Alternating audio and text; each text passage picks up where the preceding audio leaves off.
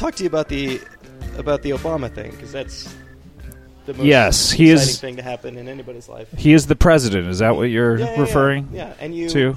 you worked with him recently. I worked with President Obama. Yes, Barack Hussein Obamacare. Mm. Uh, yes, I worked with him.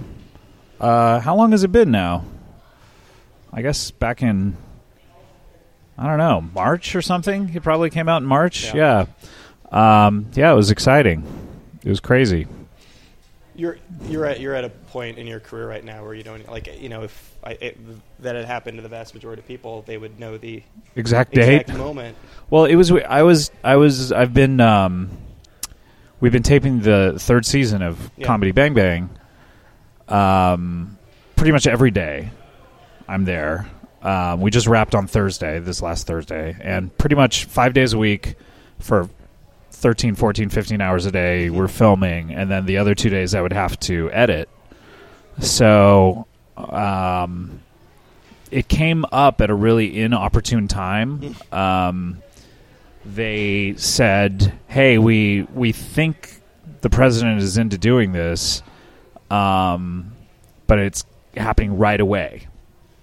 And we were filming, and um, they they gave us a, a, a they said it's going to happen some point within this particular week. This, this is after what months, years of trying. Well, years of trying, yeah, definitely. Where we kept hearing maybe he'd do it, maybe he wouldn't, and then it was always the answer was always no.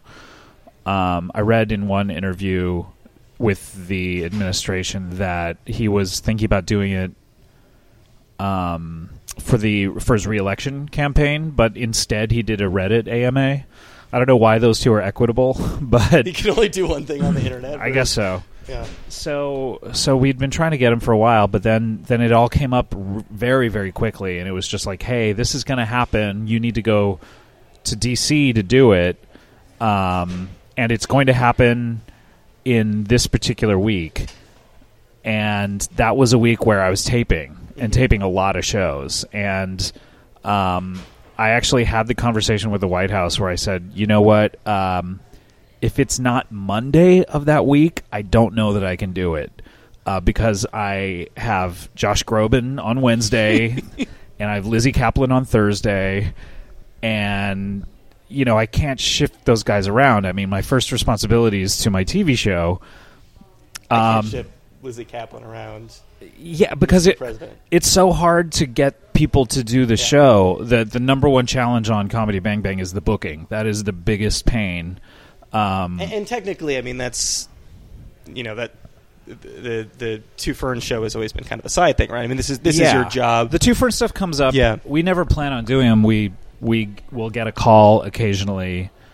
Um, hey, this person wants to do it, and we'll just kind of go, "Do you want to do that?" And we say, "Yeah, I guess so," and we we go do it. Like the Oscars one that we did was purely just like the Oscars inviting us to go interview all these people, and we were kind of like, "Uh, I, um, I was doing season two at the time. And I was like, I'm pretty busy, but that sounds pretty rad to be able to get, you know, 10 or 15 Academy Award nominees mm-hmm. on one single episode. So I just kind of made it happen, you know, and like rearranged everything. But for the Obama one, it if I have a little bit of notice, I can usually arrange the production schedule, but this this was like, hey, next week you're doing it and these guests had locked in to very specific dates, mm-hmm. and it had been such a challenge to get them to lock into a date. And Lizzy Caplan's date kept moving around, and finally she was locked. And Josh Groban was only going to be in town for a couple of specific days, and I was just like, I, re- I, as as huge of an opportunity as this is, I I really can't move these dates around, and it kind of has to be Monday for me. Otherwise, I just don't know if I can do it. And to their credit, the White House is like, "Okay, we'll do it Monday." it was like, I, at certain points, I thought the White House didn't realize that they were the White House. Yeah. that they could order us around. You know, because like we've done these between two ferns episodes with people who, you know, they very graciously come and do it for free, but at a certain point, they some people have wanted to get very involved. Um, meaning, hey, I want creatively, like I want to see the f- the the final cut of it before it goes out, and then they don't like it, and then they want to mess around with it. The White House didn't need this final cut. The White House, well, originally they didn't even bring it up. Like we were like, "Don't you realize you're the White House?" They were just like, "Well, hope it comes out okay." After we did it, we're like, "These guys realize they could Yeah. like well now who knows if they're actually seeing you know if they're in our computers Sure. and seeing final Sure. cuts of everything before Yeah. it happens but um no at a certain point we sent it to them out of courtesy before it came out and um we Zach and I were just fully expecting them to go okay guys you had your fun we had a funny shoot but you got to cut these jokes out and instead they just were like wow this is a masterpiece thank you so much Were, like were you like that the, the the entire process of just you know being sure that that this wasn't actually going to happen? Yeah, we we kept saying, you know, Zach and I. they said, "Hey, this is this is going to happen if you put the work in." Yeah. Meaning, if you get a good proposal, and we're like, "Oh, sure, if we get a good proposal, this will happen." Uh-huh. Oh, of course. I, I went down to Zach's house, and we were laughing. And the first, I met him on a Saturday on one of my only days off, and the first thing that he said was like what a waste of time this was. you know, like why why were we wasting our time on our day off trying to come up with jokes for between two ferns with the president? Oh, okay, sure. So, so um, you you guys you guys wrote it out. He followed a script. No, it, it. I mean, the good thing about the White House is that they they really were protective of our um, our process, and our process with these between two ferns is usually Zach and I will get together and figure out the take that we want to do, i.e. The character that the person is playing, or Sometimes, I mean, you know, with the Steve Carell one, for instance, the idea was just to break it up. Um, you know, have Steve Carell be prepared for Zach insulting him and to insult him first. so it's like a take like that, you know, or because Obama was kind of a dick in his. I gotta you know he was Yeah, he I mean- coming pretty hard. that's the thing is is like we so so when when I say you know they were they were cool with the process it's it's usually Zach and I meet and we come up with like our take of what we're gonna do so and that's what we were doing at that meeting is just kind of like you know well I guess you know if he'll play along we could do this you know and just the whole time going he's not gonna do it but all right let's type up this document which is because we've wasted our time in a lot with a lot of stars trying Yeah. to chase them down because we hear they're interested. Uh, over the years, several musicians I know. Um, for some reason, it's always musicians too. Like musicians, we hear they're interested Yeah. In it, and then you go down the rabbit hole and you talk and you write up a treatment of what you want to do, or or you talk to their manager, and then what I've found is it's always their people who want Mm. them to do it, or they're talking to Funny or Die because they know Funny or Die is a thing, and they go, "Hey, Funny or Die, what is your most popular? thing? we have one of the most popular singers in the world. What is your most popular thing?" And they go, uh, "Between Two Ferns is really easy and fun. Do you want to do that?" And they go, "Yet it's popular. Funny or Die is popular. That sounds good." And like conceptually, they like it, and then they have you do all this work for it, Mhm. and then you present the work, and then then they take it to the person, and the person then goes, "No, I don't want to do that." Did, did did you have any idea if he had any idea what it was? That was the thing. We kept assuming it was like Yeah. this particular situation of the White House, whoever that was. because that, again, it's weird. It's you know either Reddit or this. yeah, we just we just assumed that it Yeah. was this White House person wants him to do it because he hears it might be popular, Mm-hmm. and it would never happen. And then the further we got along, the White House people, when, once they actually became concrete of who they were to us and we met them, we learned that they are huge fans and they were pushing for this. And they really wanted this to happen. And it, it would not have happened without those guys like actively saying like, "Hey, President Obama, this is something you should do." Bradley Cooper, I know, got involved in a meeting with them saying, "Hey, you really should do this." Um, and so they just kind of protected us and let us do what we wanted with it. Um, and I, th- I think that's the cool part about the video when you watch it is it doesn't seem like you know every once in a while through the years presidents have gone on talk shows you know the tonight show and all that kind of stuff and you always kind of feel like there are people protecting them from from the the experience so what and what I mean by that is is like say Hillary Clinton goes on Letterman and she's going to present the top 10 Mm. list. You get the feeling, I don't know if you get this feeling, but I get the feeling when I see stuff like that like her people have thoroughly vetted everything that's going to happen and That's why she's doing the top ten list and not sitting on the couch. Yes, exactly. And and they they have made sure that it all is going to maximize her uh, her appearance and not say anything inflammatory. And the cool part about this Between Two Ferns video is they went for it, and the the administration said, you know what, if we do it, it needs to be what these guys actually do. And there's a sense of danger, I think, in this thing, and that's what made it so popular. Is you can't believe that the president is going through this. Is actually this is happening, and yes, it's a fake interview Yeah.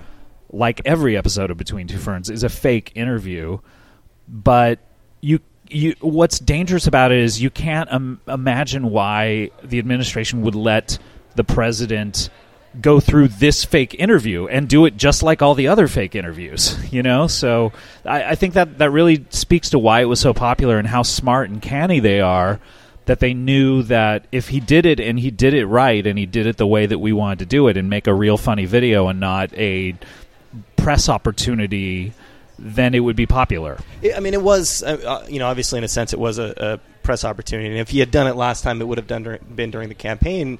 This time, he's he's he, he's pushing something. I mean, sure. Well, there to- everyone, you know, anyone that that's what's so great about Between Two Ferns and why I think it works, and the whole fake talk show thing that we do on Comedy Bang Bang is because everyone go, who goes on a talk show is going Yeah. on to plug something.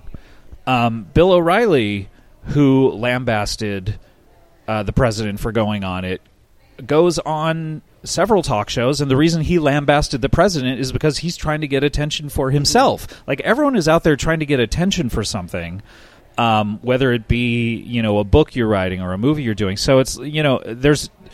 I don't think we've ever had anyone on the show, with the exception of probably Michael Cera for the very first one, who was just doing it just to have fun. I mean, yes, people contact us and go, Bruce Willis, for instance, like, I'm a big fan of the show. I don't really have a movie to promote. I just want to do it.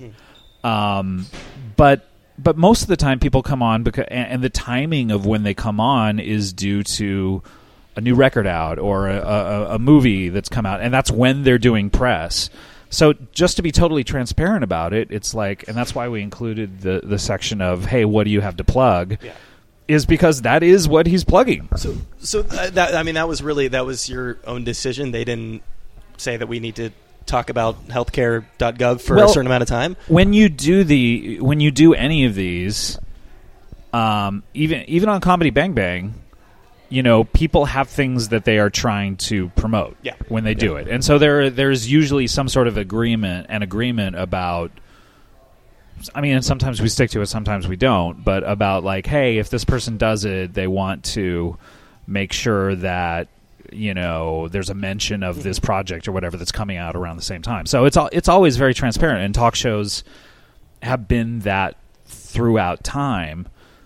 So for us, it just was really easy. Of like, you know, it's it's not like when you know the first lady goes on Fallon and has to shoehorn um, you know uh, whatever message she's working on into a sketch they're doing Yeah.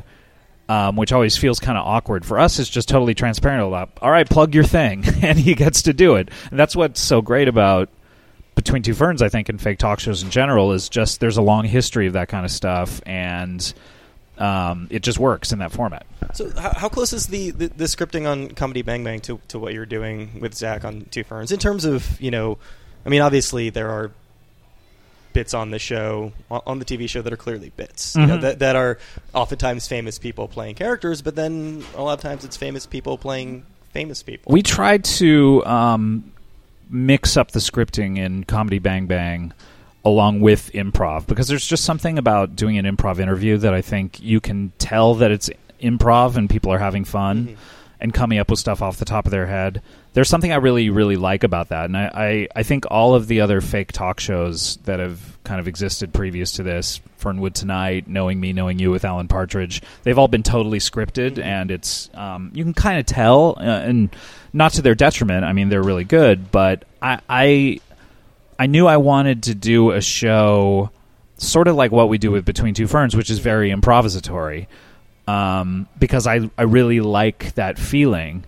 That said, the more Comedy Bang Bang goes on, we, like I said, are working 12, 13, 14, 15 hours a day.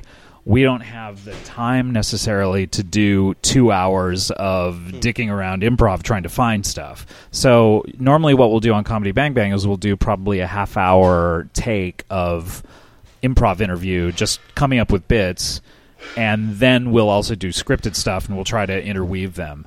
With Between Two Ferns is actually way more improv in it, and it's way more just kind of trying to find stuff, and it's Zach just kind of being brilliant on the couch. So, so, so how long would have uh, you know? Well, how long did the, did the Obama session take? Like how how how much did you actually shoot for the? You know, I mean, the, or- you know, the the cool part about it is they wanted it to be like what we actually do. You know, I mean, obviously the president doesn't have as much time as the actors that we're normally with, but I mean, they were very protective of it not being like, "Hey, you get six minutes with the president, and and he's in and out and got to go." You know, it was it was cool. They were they were you know very respectful of what we usually do. So so um, I, I got a screener of the first episode of the new season. Oh, cool. You've got um, Did you get uh, the first one or two the episodes? first two. The Just first two. It's actually episode one, and episode six. Oh, the, the first and sixth one. Yeah. Then, uh, on the um, uh, on the Dropbox. But How's that feel getting a screener? It feels good, doesn't it? Something free. No no commercials. Even though Didn't have to TV, sit through any yeah, even though TV is free, it's Yeah. it's thrilling to get a screener, isn't but it? it, you know, it's still work. yeah. Well, oh, it was work to Yeah. watch it. Oh my goodness. Well, I don't like to hear that. I'm not getting paid to be here. If that makes you feel any Oh better. boy. Uh, no, but the the you know, for example, the the Nick Offerman one. Um, Mhm. you know, again, playing himself, but playing a character. I mean, Right. is he is he bringing you something? Well, that's you know I really like doing them with comedians. Um, we, that said, we we do a lot of um, non comedians this Mhm. season as well. Um, we have skateboarder Tony Hawk, uh, Josh Groban. Did you feel on- like you had to qualify Tony Hawk? I don't know. Some people might think that I'm talking about an actual hawk, so I get worried. Um, then again, some people may think I'm talking about a skateboard riding hawk Sure. at this point. So I, I you know, Hawk, Tony Hawk. yeah, I have no idea what's Yeah. going on in people's minds, but uh, I try to give the listener as much information as possible. Um, but yeah, so we we have a lot of actors or or athletes or some a lot of musicians this year. Um, and but I, I I love doing it with comedians because you know they bring a lot to the table. Mhm. They always like to do a lot of bits. Um, in the Offerman one that you saw, um, I think there's probably two scripted bits in the interview: the mustache thing and um, and the the day the earth quaked Yeah. thing. But the rest of it was was improv, and he's you know Nick is a genius in bringing a lot to it. And um, you know sometimes with the regular actors, it's uh, you know acting is a very different skill set than uh, improv and improv in an interview setting, which is what I mainly do. Um, because improv in an interview setting is is really about, and I this is what I do counsel every person before they get interviewed is is say yes to whatever stupid question I have.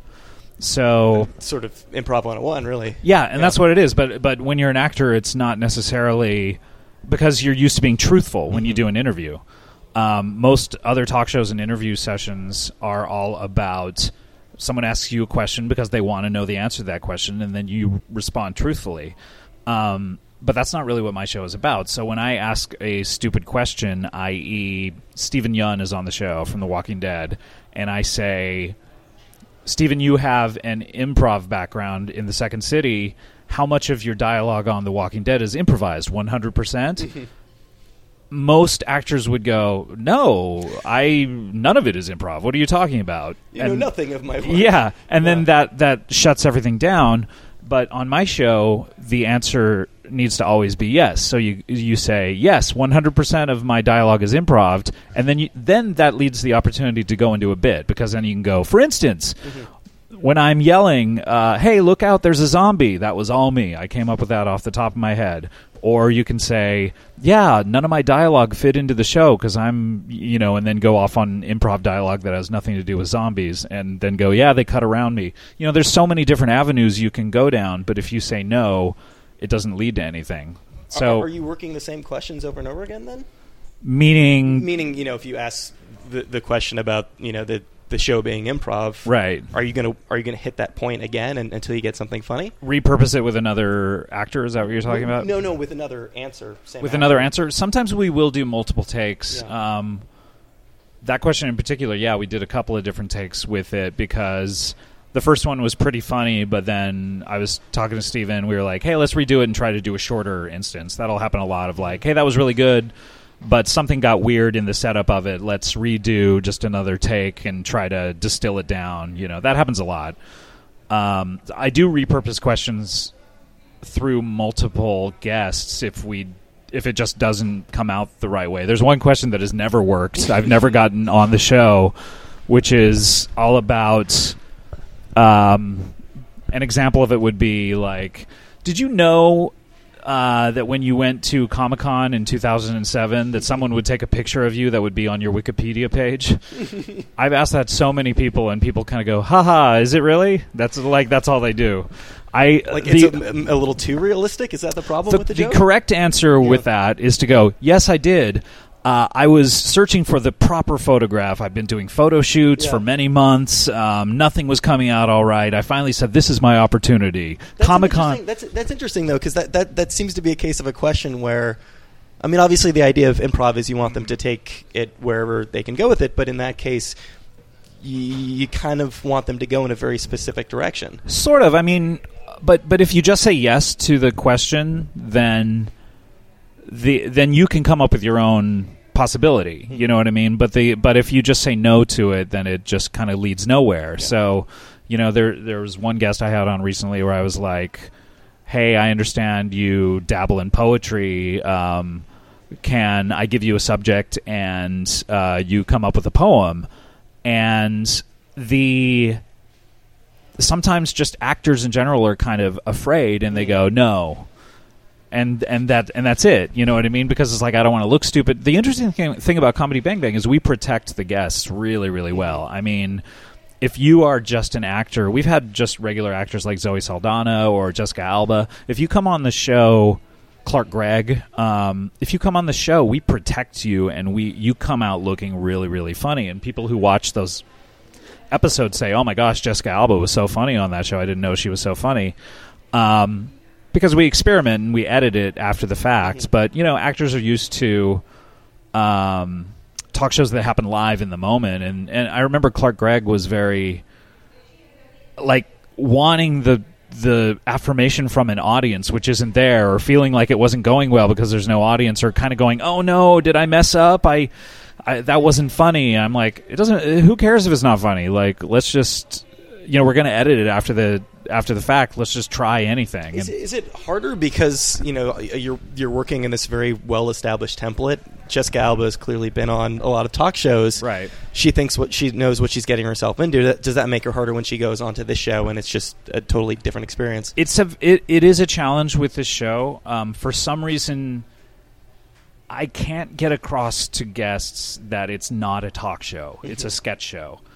Um, that that's there's something in the booking part of it that I, I think I get guests that wouldn't normally do a sketch show, which Mm. is great. So, for instance, I don't I don't know if not to keep bringing up Jessica Alba, but she was so great. But I don't I don't know if Jessica Alba would have done a sketch show, someone's sketch show, but she did my fake talk show, which is a sketch show, maybe because uh, her people thought it was a publicity opportunity or something. So I, I do get a lot of people who would not normally do a sketch show, but they come in with the mentality of, oh, this is a talk show.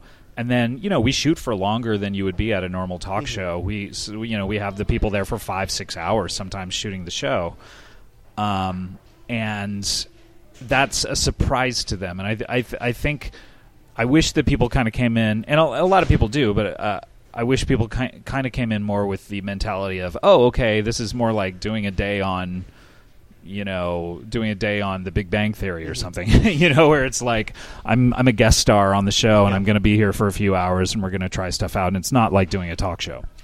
The the, the different. It's also not like being on on The Big Bang Theory because there's no script in front of that. That Yeah. that's that's another added complication. It is. It's a very weird show to do, Yeah. and the fact that we've gotten, you know, at this point, we've done 50 Hmm. shows. We're doing 40 more ne- next year. You know, the fact that we've had 50 people. Well, it's actually more. It's 48 because Zach's done it three times. But um, who have agreed to do it and Wait, season four is going to be 40 episodes. Wow. Yeah, uh, in a in a calendar year. yeah. So we're going to be on every week practically. Um, it's just it's just a testament to a I think how how nice my early friends were to Mhm. do the first ten episodes and put themselves out there. You know, to have Jon Hamm and Amy Poehler um, and Seth Rogen and and Zach and all these people agree to do the show in the first 10 episodes legitimized it in a way where now we can say look all these people have done it why don't you do it and now we get people who want to do it because they hear the show is so good um, but at the same time there are those people who hear about it just through a publicist and the publicist goes uh, it's a it's a talk show and they come in thinking it's a talk show it's an interesting challenge but one that I think afterwards everyone is very happy that they did when they see the final prod product because everyone comes off looking really good. I mean, like you've seen the Nick Offerman one and the Patton Oswalt one; they're both super funny in it, Mhm. right? Mhm. And it's something that you don't get to see them do on other talk shows. So it's a really cool, interesting, unique show that doesn't exist anywhere else. Um, but it's one that they need to acclimate themselves to. So why, why use why use a talk show format? Because again, you know, you, you mentioned two or three or four examples of really good, really funny, you know, takes on that format. So why why go back to that? it's interesting. I I have I started writing sketch on Mr. Show, which um, was a sketch show on HBO in the '90s, and um, The '90s, the decade. ah, the 80s. '90s. Yeah. But th- there was something really interesting that those guys talked about, which was um, when they first started getting their sketches together to pitch to HBO. Um, their manager Bernie Brillstein um, said, "These sketches are brilliant, Mhm. and you guys should come out and in- introduce them at the top of the show." And they thought that was really stupid because they're like, "How dumb! Let's just do the sketches. The sketches are, are great." And what Bernie said was, "No, sketch comedy is about point of view. Hmm. People need to see you as yourself before they can see you in a funny wig because then the transformation is really interesting to people and they go, "Oh my gosh, there's that guy who there's that bald guy um, with the glasses. He's dressed up like this funny character and he's doing a voice. Oh wow, that's really impressive." And people need to see point of view in order to appreciate sketches. When there's just a sketch show and it's just a ton of sketches, it's very hard to get into sometimes because it's like, who are these people? Mhm. Who are the actors? Why am I watching this? What are they trying to say to me? So, point of view is the biggest hurdle to get across um, when you're doing a sketch show and when you're pitching a sketch show. And I've pitched many sketch shows throughout the years, and that is the one problem that keeps coming up. And the one thing you keep hearing is, what is point of view? What is point of view? Now, point of view is taken care of. This is getting very professorial, Yeah. by the way. Uh, but you have a comedy podcast, so I assume it's okay. P- point of view from the standpoint of, of how it's different than other sketch shows. Or who is who is saying this? What is Okay. the what are the themes? Yeah. Who what what minds are it coming from? Mm-hmm. Um, point of view is taken care of in something like Key and Peele Mhm. or Dave Chappelle show by the Star. Sure. By You know. literally again them standing in front of an audience. And sure, there are a team of writers that no one gets to see and a director that no one gets to see. Mhm. But when you watch Key and Peele, you are assuming it's all coming from the point of view of Key and Peele.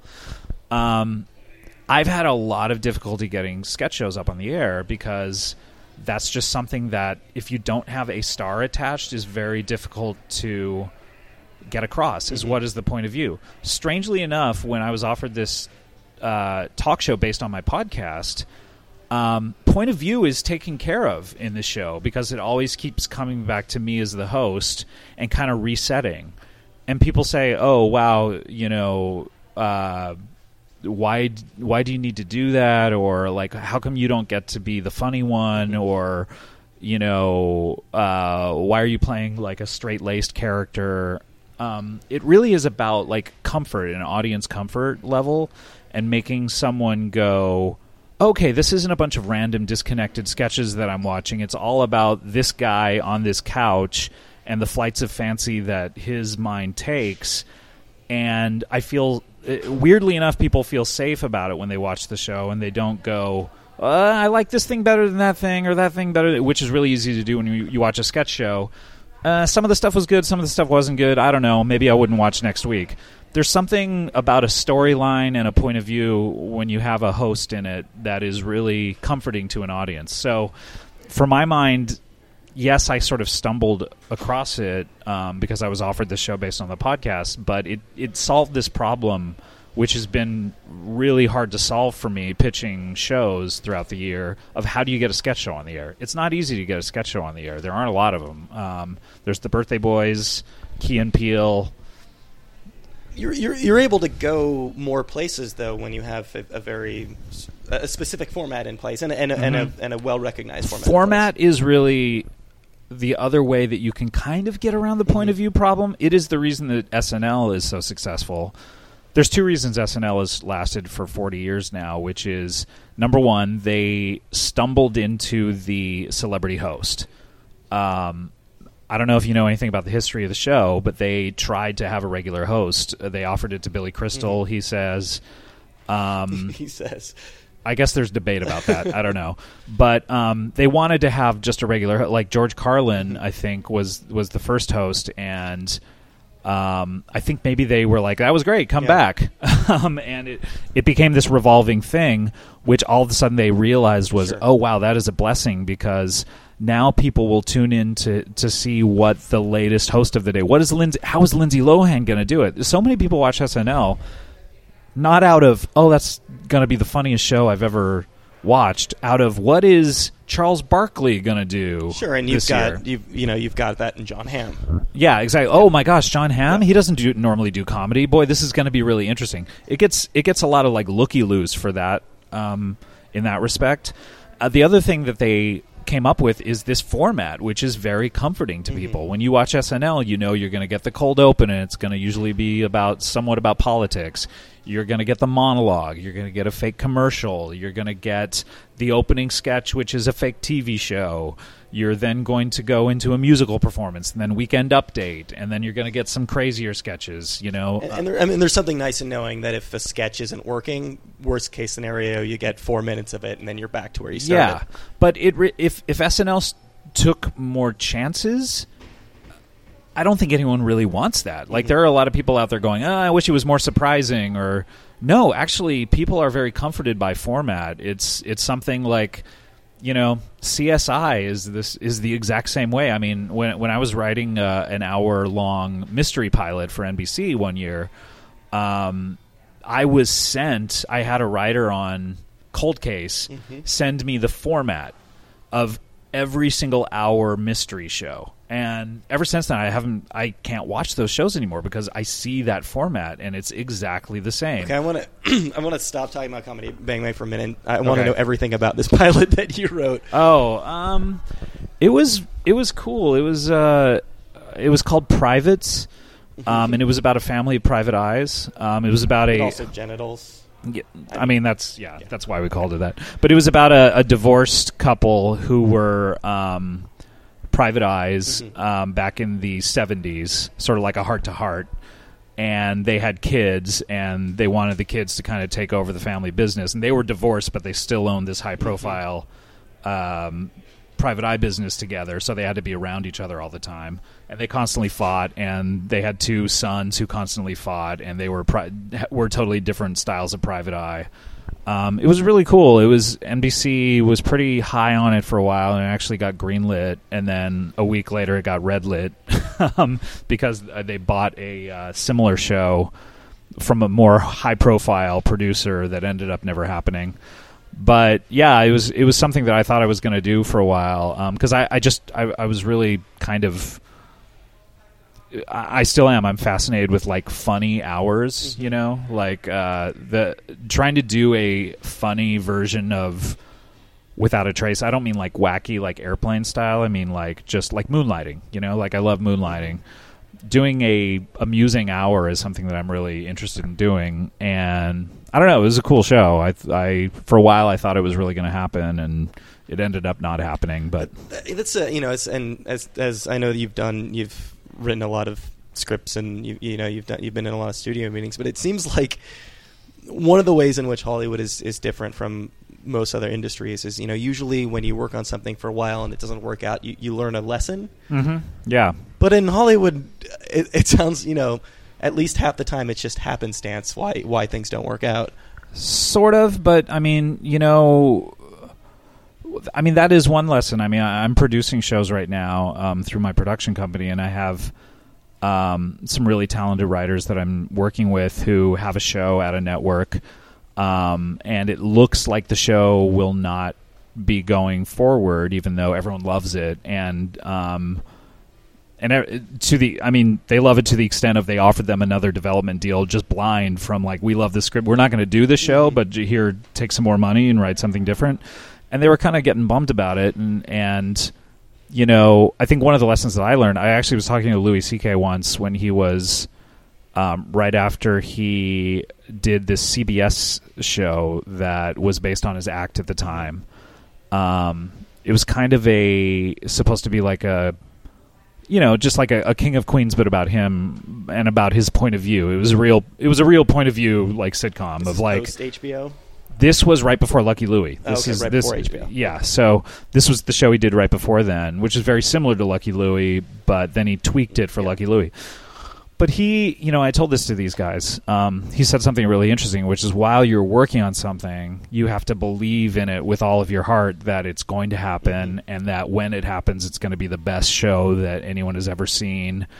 And um, then, with all likelihood, it will not happen, and you have to be bummed and give yourself like a week to be bummed, and then move on to the next thing that is going to be the best show that you've ever worked on.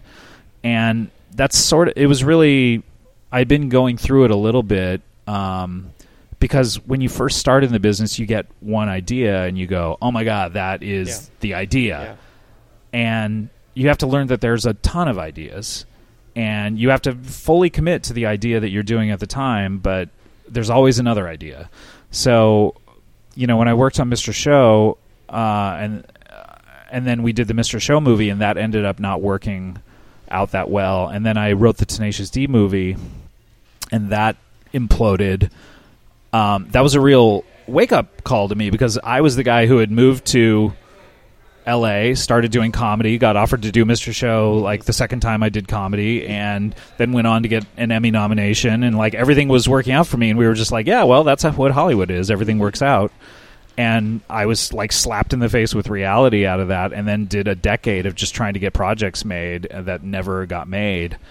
Um, and so it's like it, a lot of it is luck and just find you know finding what happens to strike the fancy of people, but um, at the same time, it's just you just gotta work hard, and then when it doesn't happen, just pick yourself back up and work hard on the next thing. Well, and and you know the the nice thing about the format you have going now is you get to to do one of those stories every single week. I mean, you Yeah. get to do an earthquake disaster story one week. That's it's you know what I I love about doing the show is we we said when we first started the comedy Bang Bang, I said you know what I I really don't want to repeat bits. Um, a lot of times on talk shows, look when you're doing five a week, Mhm. you have to repeat bits a lot and repeat characters a lot. And I said, I, I really don't want to do that. I want every single minute of every single show to be very different. What grounds it is the point of view is is me and Reggie, you know, like going through all these storylines. So we what's cool about the show is we get to do just wildly different things every single episode. You mentioned um, there's an earthquake episode with Nick Offerman, but in the first five or six, we have Reggie going off to space to fight a battle in space. We have uh, someone's killed in the studio, and there's a whodunit where Jason Alexander is an inspector trying to figure out who the killer is. Uh, we do a, a take on the late night wars where Fred Armisen and I are up for the same talk show job, and we're both trying to get it. Um, we're doing our series finale as our fifth episode this year, um, and where we're flashing forward to how the show ends years down the line. Um, we're, we're doing a black and white episode where I get conked on the head and go back in time to the 1960s. And every every single episode is kind of different and kind of new, and and it's kind of a comedy writer's dream, but also kind of a comedy lover's dream in the way of like wh- what's exciting about watching the show to me is you don't know where you're going to get, and each episode could be something wildly entertaining that you're into. So I, I really love doing the show. Thanks, Scott. Oh Yeah. wow, that was I- abrupt. I got the. I got oh my the god! we're out of wow. thing. No, no ramp down at all. No, we're done. Mike, just We'll thank the Scott, where and then thank, I, thank yeah. Thank you're you. get- you're editing the part where you thank me. Yep. That's the most important part. We're probably just going to cut it mid sentence. I I mean, what is a listener going to think if all of a sudden I'm gone and, and I'm not thanked? I mean, they're going to think that you're the rudest host of all time. Or who is this person that he's been talking to the entire Yeah, time, whose name I haven't heard mentioned Yes, once? exactly. Yeah. You gotta, because please do me a favor, keep that thank you. That's going to humanize you. Scott, Trust me. Scott. Thanks. You're welcome. From the bottom of my heart. Thank you. You're welcome from the top of mine. There you have it. That was uh, that was Scott Aukerman, uh, the second return guest here on RIYL. In fact, actually the second return guest from uh, from IFC. So uh, uh, that's, uh, that's that's two for two over at IFC. Thanks so much to, to Haley for setting both of those up. It's it's always a pleasure speaking with Scott. Um, season three of, of Comedy Bang Bang is airing right now on IFC. They're doing some really some insane narrative stuff over there. So um, definitely definitely check that out. Pushing pushing the boundaries of, of, of what you can do on a on a television talk show, and then also pushing the boundaries of what you can do on a on a on a podcast talk show as well. The uh, the the podcast version of Comedy Bang Bang continues unabated, and then uh, as he mentioned in the interview. Um, episodes of between two ferns kind of here and there i mean once you know once they i guess once they figure out um, how they could possibly top interviewing the the, the leader of the free world uh, cryogenics, um, you know, some sort of um, uh, like a like a Ouija board, like a like a past life. I mean, those, you know, there, there are there are a, a lot of options. So maybe we will see another episode of uh, Between Two Ferns in the future. Uh, thanks so much uh, to IFC. Thanks so much to Scott for taking the time to do that. Thanks uh, thanks to you, the listener, for being a listener of the show. Uh, thanks to Brian as always for editing this thing together. Um, thanks to Boing Boing, Mark Mark Mark F, and everybody else at Boing Boing, the Boing Boing Podcast Network. If you like this show, there's a pretty good chance you're going to like one of their other many fine. Sh- I should say one of our many other fine shows. Uh, you can check those out by going to boingboing.net. You can also check those out by going to iTunes. There's a really uh, uh, lovely lovely page over there. So uh, you know you can listen to some some, some fantasy podcasts, some some Game of Thrones podcasts. There's a, a new gadget podcast. There's things for chess. There's stuff for everybody. And while you're over at iTunes, why not uh, why not take the opportunity to rate the show right here? Um, you could always use your love. Uh, if you want to email us some love, uh, you can uh, you can do that. It's riylcast at gmail.com. Uh, we've got a Tumblr account with pretty much the same address. That's uh, riylcast.tumblr.com. You can catch a show over there uh, uh, hours, if not days, before it posts over at Boing Boing. Uh, so uh, thanks again for listening, and we will be back next week with another episode of RIYL.